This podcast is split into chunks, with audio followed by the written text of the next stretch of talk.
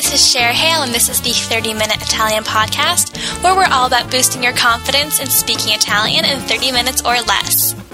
Hello, everyone. Benvenuti.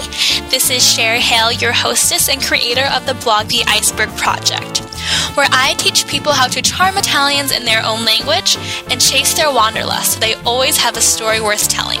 Today is a little different than usual in that we have a guest on the show. And his name is Sam, and he blogs over at lingaholic.com, which is a language based learning blog. We had a really amazing conversation about language learning methods and then some tools and resources that he really recommends. And I definitely think that you should listen to the entire episode. It's really foundational, really juicy, and all of the show notes for his links and the links to things he recommends can be found at icebergproject.co forward slash 26 the number. So without further ado, here is the interview. Hello, everyone. I'm so excited to be interviewing Sam, a fellow language lover who blogs over at lingaholic.com. We both have the same philosophy when it comes to learning a language, which is like enjoying the whole process. And he's been learning languages for over six years, including being fluent in French, English, and I think pretty fluent in Korean. He doesn't say so, but I think he is. and studying Portuguese, Mandarin Chinese, and Spanish. He just spent a year in Korea, which I'm super jealous about because I love Korea. And he's teaching English, right? You're teaching English? Yep. Okay, that's, that's what right. I thought. And today we'll chat with him about his language learning journey, plus useful tips that will change how you learn foreign languages and specifically Italian. So, tell us about how you began learning languages, like what sparked your interest. Well, I was already interested in travel, so um, I had been to uh, Western Canada to work and travel for a couple of years, and then I left to Australia. And back in Australia, it's where I started meeting a lot of people uh, from different cultures. Because back in Quebec, where I'm originally from, there's not that many opportunities to meet people from you know different backgrounds. So uh, back in Australia, I really got to meet lots of people, especially from Korea and other cultures, and I think that's really when my interest was really sparked back at that time. Okay, so how were your methods back then different from now? Like how you learn languages? Well, I think it was uh, entirely different because when you start learning a foreign language for the first time, or almost the first time, you kind of don't really know where to start or how to really go about doing it. So I was kind of in a blind spot and basically just went, you know, with a trial and error. The first thing I did when I, I started learning Korean was to buy uh, one of those little phrase books you have, you know, uh, Lonely Planet. And that wasn't really good, so I didn't, you know, really find it that, that good for studying and everything. But later on, one of a, a friend of mine bought me a textbook.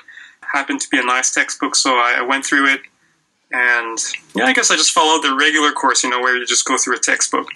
And these days, it's really different. Well, also because I'm at a different level in my studies, but I would definitely take a different approach. I would start with the textbook still, Mm-hmm. but as soon as you reach an intermediate level, I would definitely change the way you would go about learning a language. So you have to re- really be aware of the stages you're at. You know, are you at a beginning stage or intermediate or advanced stage? This is really going to play an important role as to how you're going to approach the language. So how can they gauge themselves though? Like how do you know what level you're at? Well, I mean, there are lots of different measures that you can. I mean, first of all, you could just ask somebody, "What do you think my level is? Am I like a total beginner or something?" Right. But you know, there's the Common European Framework for Languages, Mm. and they have a chart. Like A1 is beginner, A2 is kind of high beginner, B1 is intermediate, and so forth. So you have like A, B, C, and for each letter you have two stages, and they have a description of what each level is. So by reading these descriptions, you can perhaps get a good idea. Okay, am I like at a B1 or something? Right. And if you're studying a textbook, well, often the textbooks are going to tell you is it like a beginner's textbook or is it intermediate? So that's also a good sign. Right, right. Okay, that makes sense. And just a random aside, if you go back to Spanish or Portuguese, will you take that test? Do you think? Well, I already know I'm kind of maybe around B2 in Spanish and probably B1 in Portuguese, so I, I wouldn't have to take any test or anything because I know myself as a learner enough to kind of gauge where my level is at. Yeah. Okay. So this is like going back to Korea now. Tell me about it. Like, was it amazing? How was the bulgogi? I love Korean food. My mom seriously watches Korean drama like it's her job. Um, and so I'm wondering if you watch the dramas as well. Yeah, I mean, Korean culture has been uh, exploding, you know, everywhere around the world. It's getting really, really popular, and especially with Psy. Psy's. Uh, oh, yeah, that guy, know, the Gangnam like, Style guy. It's amazing the number of views that this video has gotten. But um, uh, Korea was amazing. I was really interested beforehand about Korean culture and history, and I had studied Korean history at university as well. So um, I had, you know, a fair background. And when I arrived there, it really helped me to appreciate the, the culture and to experience all what Korea has to offer because I was already aware of the culture and I could speak it quite, you know, at an intermediate level. So I think that really helped me to have a, a wonderful experience. Korea is uh, very, very dynamic. Lots of things are happening everywhere. It's quite densely populated, so everywhere you go, you have, you know, stuff to do. It's really interesting. It can be also stressful, so you have to deal with that. But all in all, I would definitely love to go back there, and uh, in the future, I'd love to live in Korea.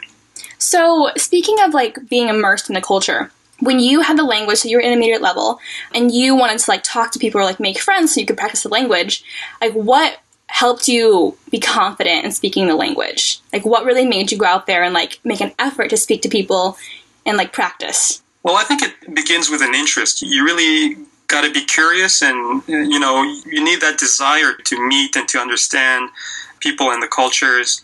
If you're not curious about the culture or about meeting new people, it's going to be hard to have the, the confidence necessary. But I think that helped a lot, and you know, having an interest in really in, in the in the country.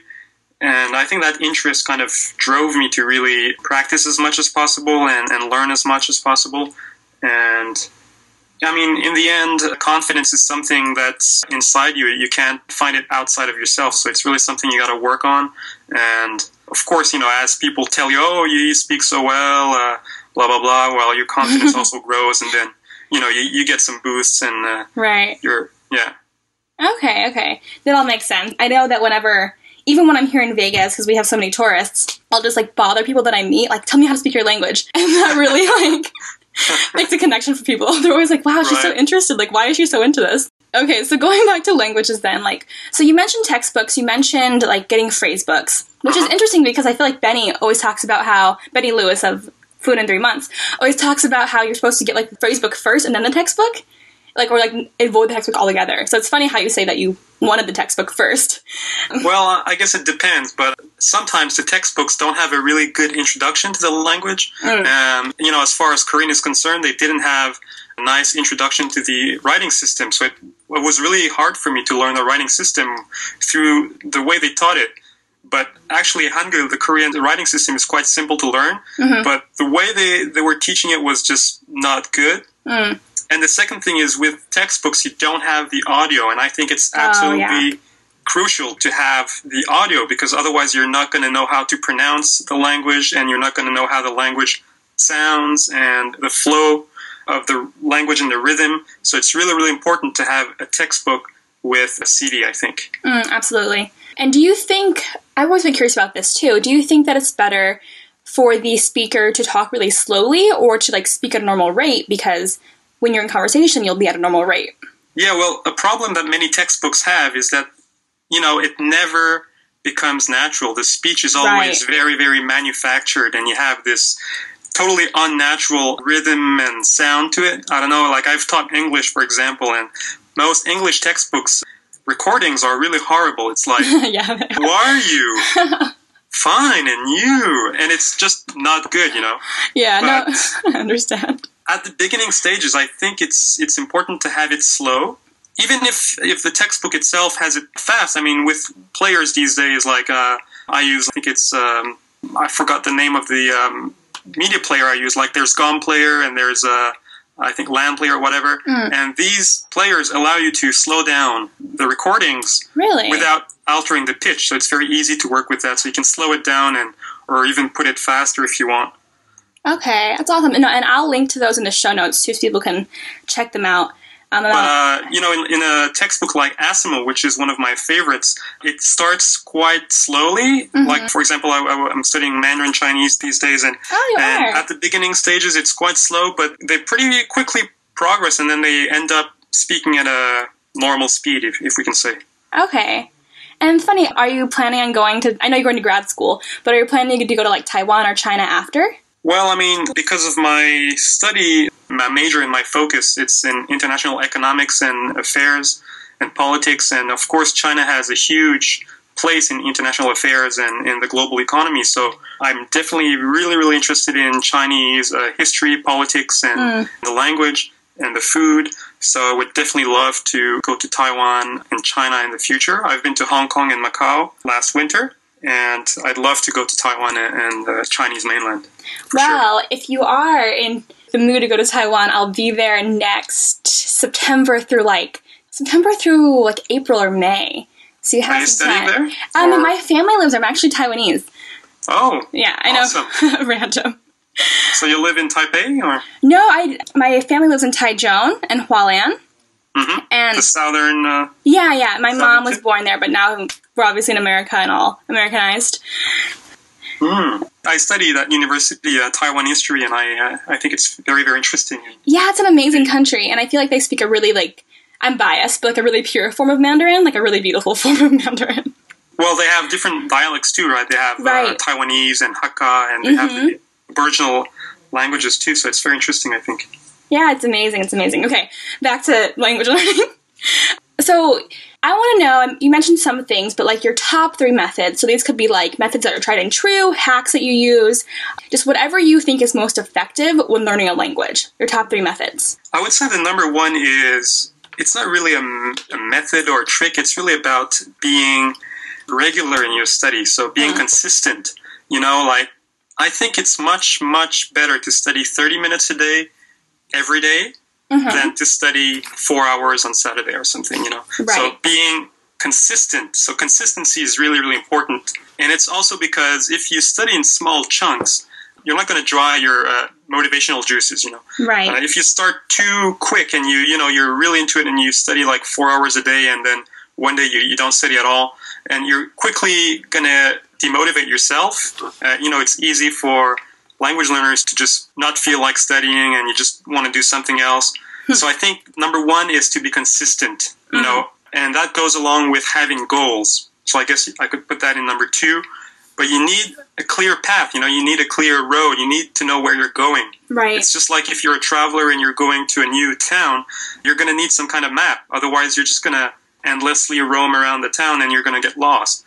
So if you need a map when you're traveling, it's the same thing with uh, the language learning journey. You need to have some kind of a map or roadmap. So you need to know where you're going. Up until when am I going to study the language? And mm-hmm. so I mm-hmm. think it's important to tell yourself, okay, like every day at 10 a.m. or whenever you have time, I'm going to study that language for 30 minutes until I reach a B1 level or until I can mm-hmm. speak with natives. You need to have some clear goals. And uh, number three, it's all about learning getting to know yourself as a learner. We all learn differently.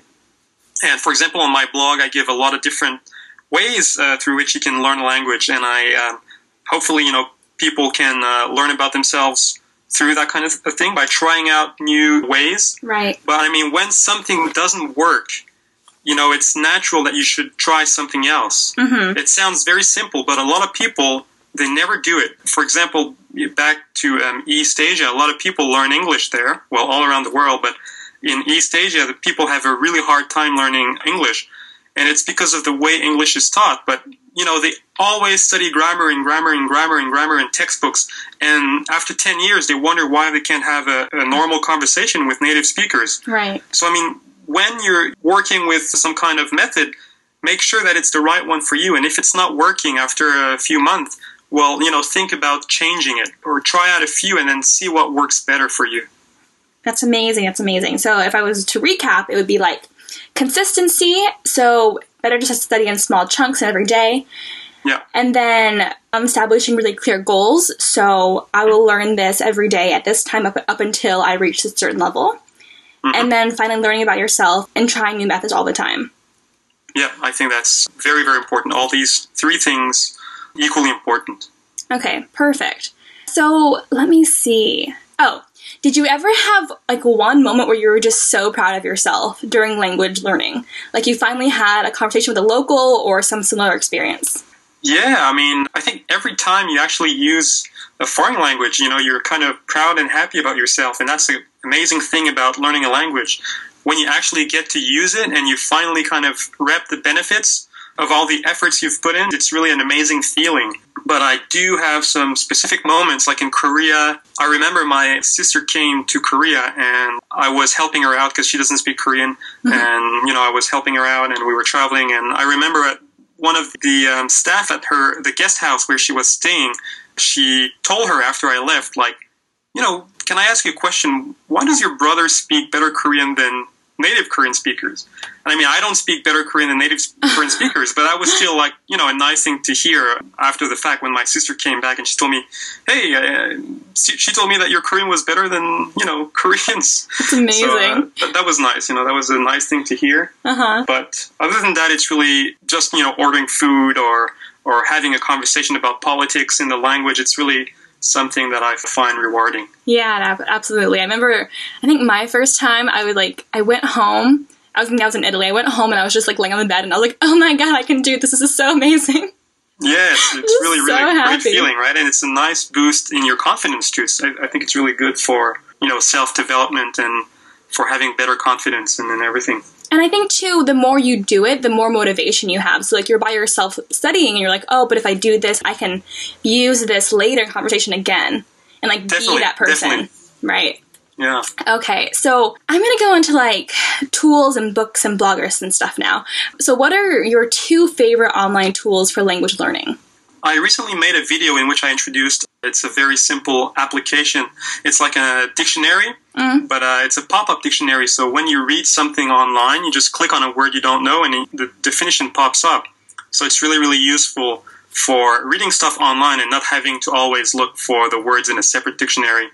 So that's something I really, really like, and I because I often read, you know, the news or blogs in a in a foreign language, and that makes it really easy to quickly find definitions. Okay, okay. And I'll link to that post in the show notes for everybody. Right. Which, by the way, they can find at icebergproject.co forward slash 26, the number. Right? 26. Yeah. Wow, 26 already. Okay. and then your next tool? I guess I have a lot of different tools. These days, in the beginning stages, I used a link, lingq.com. It's a oh, nice oh, yeah, website. Yeah. They have some great resources there, and uh, there's a free option for members, so you don't necessarily have to pay. Mm. But these days, because uh, most of my languages, I'm not at the beginning stages anymore. I'm doing a lot of things through TED Talks and right. blogs. So I think people underestimate the importance or how the strength of reading in a foreign language, and it's really important to match your hobbies or your interests with the language you're learning. So, for example, I'm a fan of traveling. I really, really enjoy world travel and, and, reading about it and doing it. So these days, I read like a blog in Korean about it's a Korean world traveler who is uh, traveling around the world in bicycle. Oh, awesome! So she has a really interesting blog, and you know, I'm really, really into her stories and everything. So by being also kind of emotionally involved in what you're reading, you're, you're definitely going to remember more of, of what you're reading, and it's going to help your language development. So I would say blogs are a really, really fantastic resource. Okay. I love that. I, I do the same thing in Italian because I love like fashion bloggers, and so I'll read them in Italian, and they're really great. So I totally get that need because it's like you want to serve both interests at the same time. Right, exactly. So I mean, you know, you don't necessarily have to see language as a study. You know, people play golf, we play chess, we play the guitar. We don't study the guitar. We don't you know, right. study golf. You know, nobody says, "Oh, um, how many hours a week do you study golf?" Nobody says that, but somehow with languages we say study languages, and I think that's a little bit dangerous because we associate languages with study. Right. But you don't have to study a language to actually learn learn a language. Whatever you like doing in your native tongue, you can do it in a foreign language. So right. No, that's, that's a great point. That's my advice sounds like a tweetable to me, which I'll put in the show notes as well. okay, let's see. I've read some of your posts before about books that you've read, especially during the memorization series. Mm-hmm. But are there any books that have changed the way you think about language learning? I wouldn't say any single book changed the way I viewed language learning. It's more a gradual process, really, mm. through um, exposure and, and by reading other blogs. And but I would say really listening to um, successful language learners, how they did it, I think it's a really great way to get inspired and, and to really change your approach to language learning. And I remember there's a book that I quoted a couple of times on my blog. It's by, I think it's, it's Steve Ewick. I, am not exactly sure of uh, the author anymore, but the title was uh, Successful Language Learners. Mm. Anyway, I'll give you the, uh, the exact name later, and you can put we'll it down it. in the notes. but he basically interviewed eight or ten different highly successful language learners who spoke anywhere from like four to eight languages or more. Mm-hmm. And basically, you know, you have all the notes of the interviews, and uh, he's a professional linguist, and he's basically talking about their approaches to languages.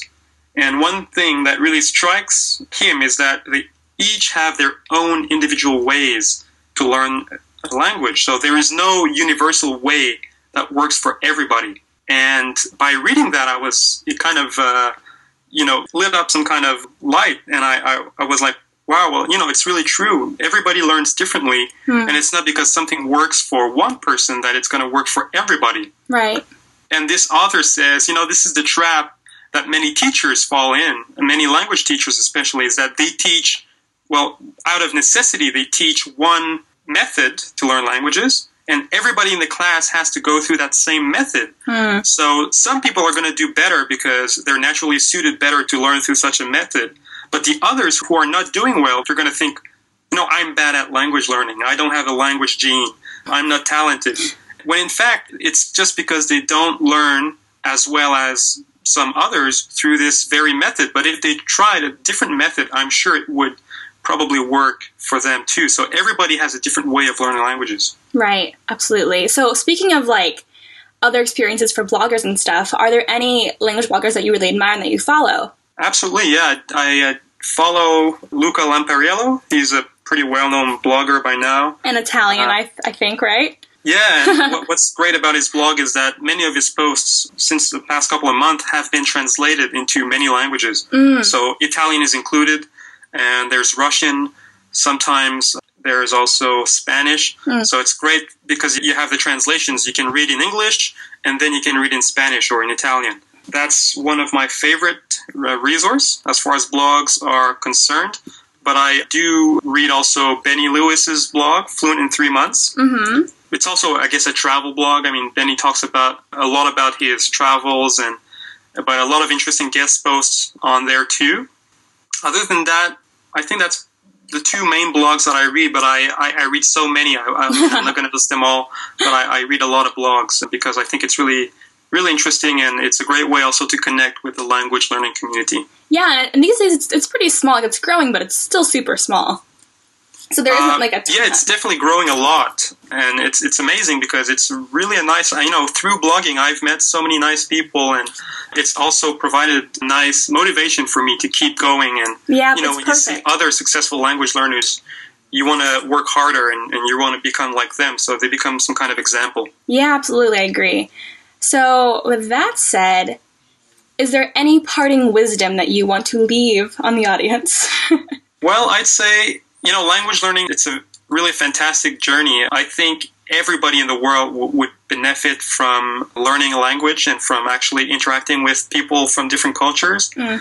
And I think everybody can do it. It's just you got to find your own way. So it's all about getting to know yourself better and about enjoying the journey. So, Right. you know, don't see it necessarily, as I said before, as, as studying. See it as having a good time and opening up your mind and opening up a world of opportunities, getting to know new people. So it's it's all about enjoying what you're doing and getting as many rewards as you can from that experience. awesome, awesome. And finally, where can people find you online? Well, I'm regularly blogging at lingholic.com, so that's L I N G H O L I C.com. And you can also find me on Twitter. My Twitter name is Lingholic. And on Facebook, so same thing, Lingholic. Mm-hmm. you can type Lingholic in Facebook and you're going to find me pretty easy. And I will link to all of his websites and social media in the show notes for you. But thank you so much for coming on the show today, Sam. It was a pleasure. You've been listening to the 30 Minute Italian Podcast with yours truly, Cher Hale. And if you've been having trouble holding yourself accountable to learning Italian because of time or other constraints, you're going to love October. I'll be running a free 31 day Learn Italian challenge to help you achieve your next goal in Italian. Whether that's mastering pronunciation, learning the absolute must know verbs, or finally understanding those pesky definite pronouns all in less than 15 minutes a day. It's going to be a ton of fun, it's going to be really easy to do, and it's going to give you a great foundation to work from. So if this challenge feels like a yes to you, go to icebergproject.co forward slash challenge to sign up now. That's I C E B E R G P R O J E C T dot C O forward slash C H A L L E N G E.